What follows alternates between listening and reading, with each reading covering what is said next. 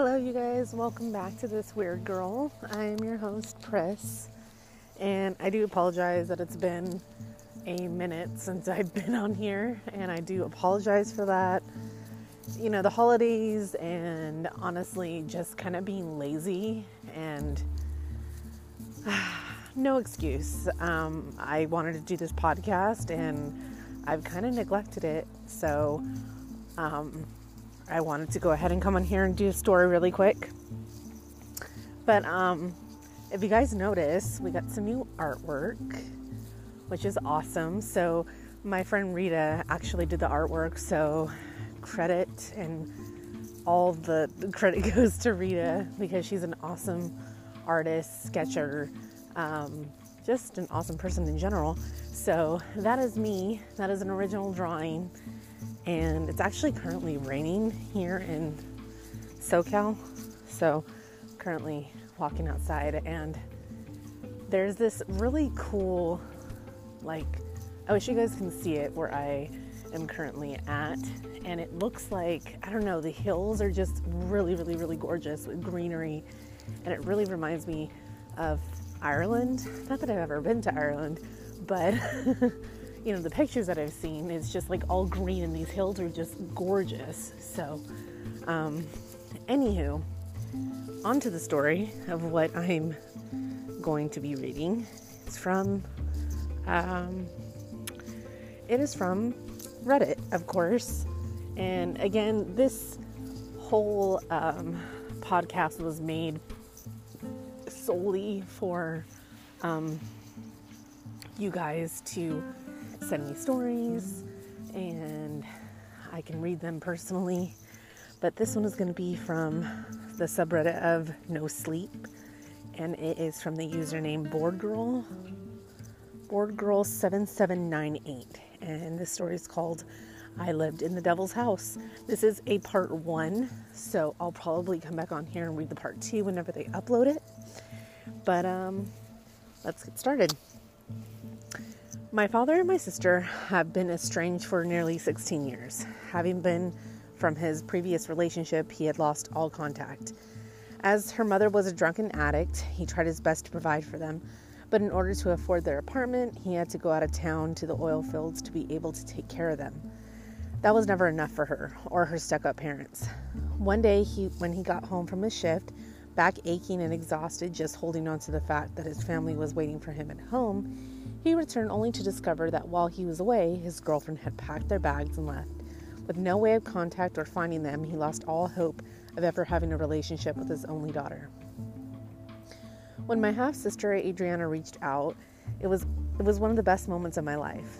As an 8-year-old girl finding out that I had a sister that I never knew about, it was probably one of the best moments of mine.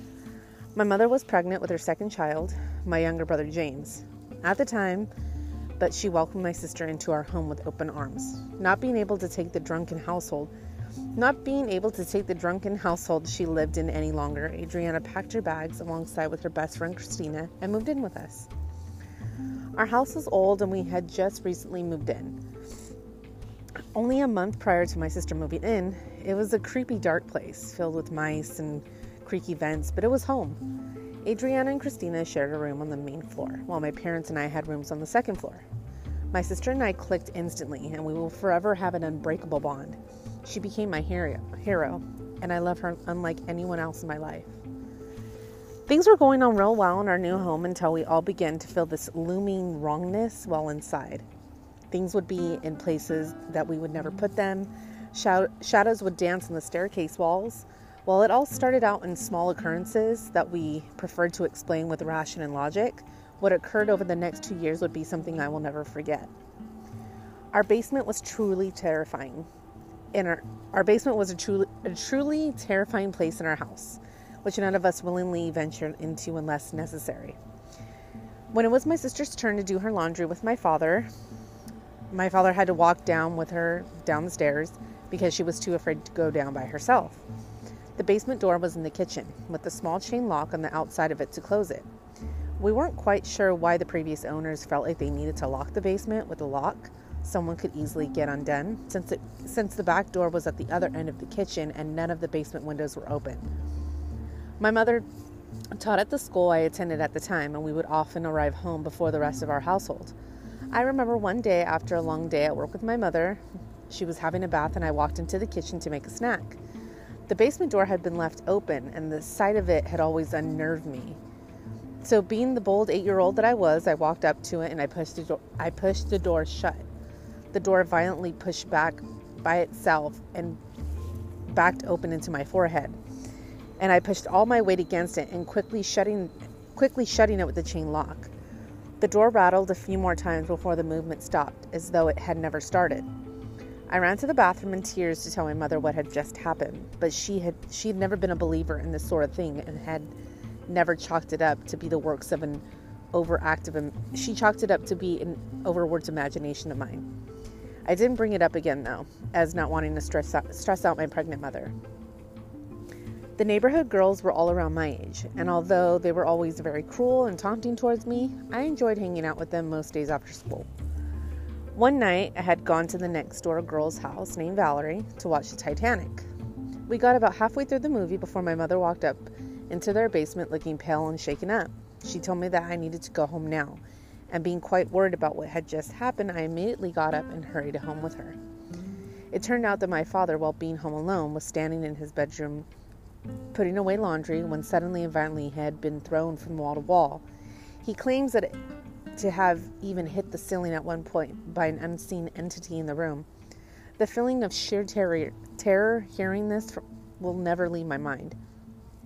I was terrified as I spent the night tucked between my parents in their bed, waiting for something sinister to walk out of the shadows and finish what it started.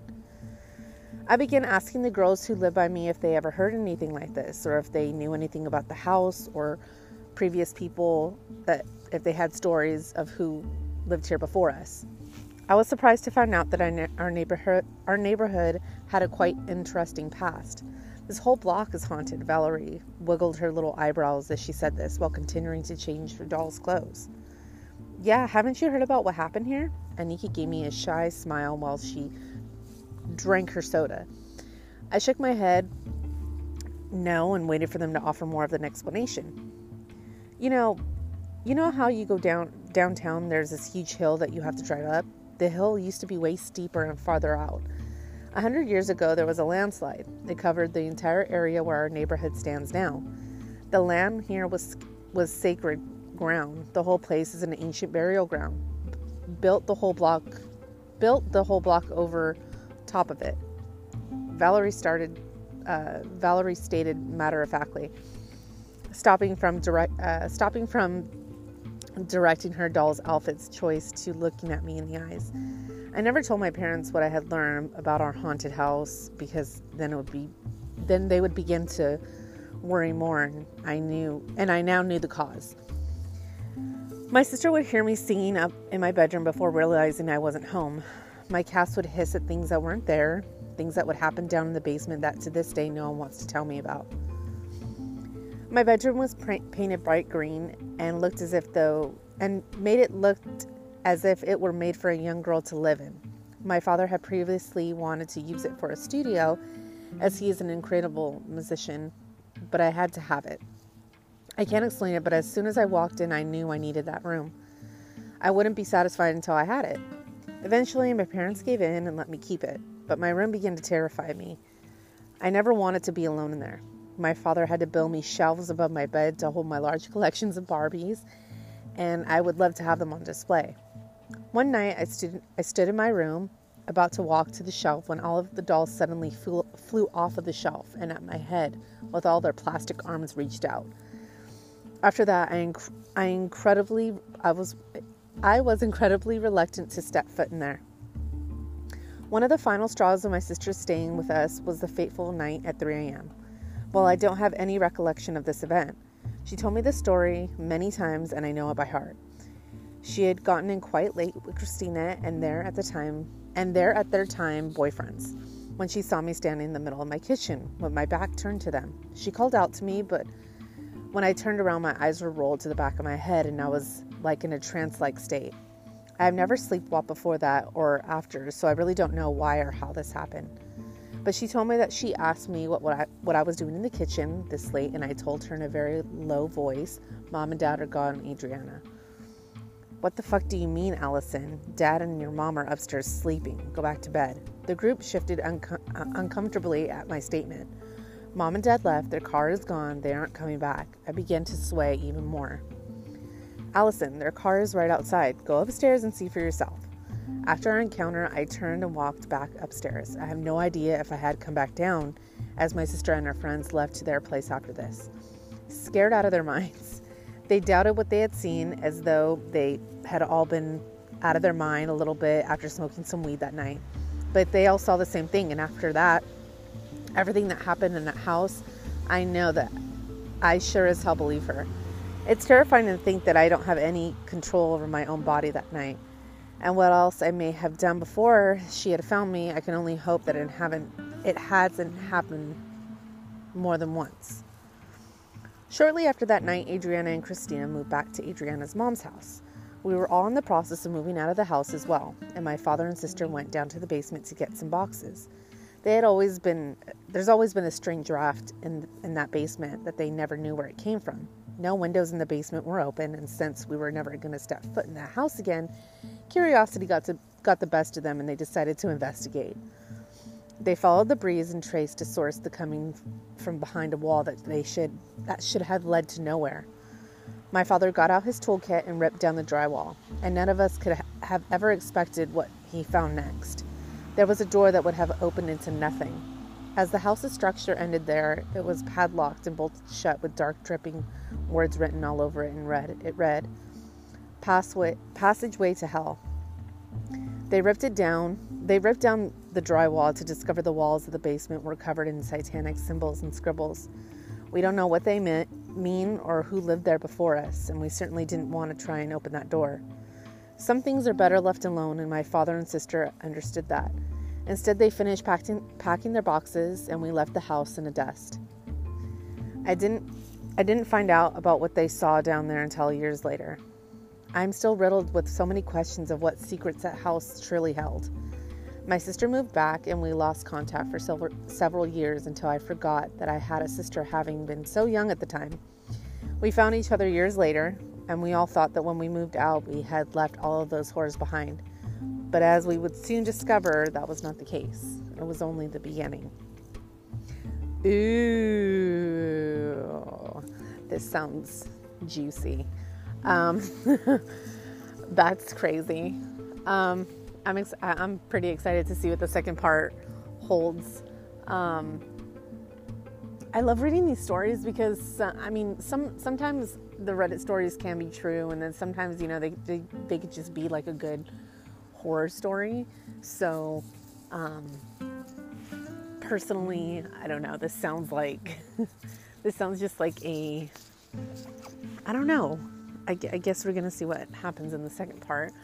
But if you guys would like, you can go ahead and send me your stories, and I would actually love to read them on the podcast. Um, you can, I will leave everything in the description where you guys can send the, the stories to. Um, you're more than welcome to DM me on my Twitter. And then also, I'm thinking about making an Instagram. I don't know yet, it's up in the air. Um, but you guys can send me stories to my email as well, which I'll go ahead and leave in the description again. But I do appreciate you guys listening to these stories. Again, most mostly all the stories are coming from Reddit No Sleep. And thanks again for listening. So I hope you guys have a wonderful Wednesday. Week is almost done. And um, can't believe we're almost we're pretty much halfway through January. Crazy stuff. Happy New Year, guys, and thanks again for listening. Bye.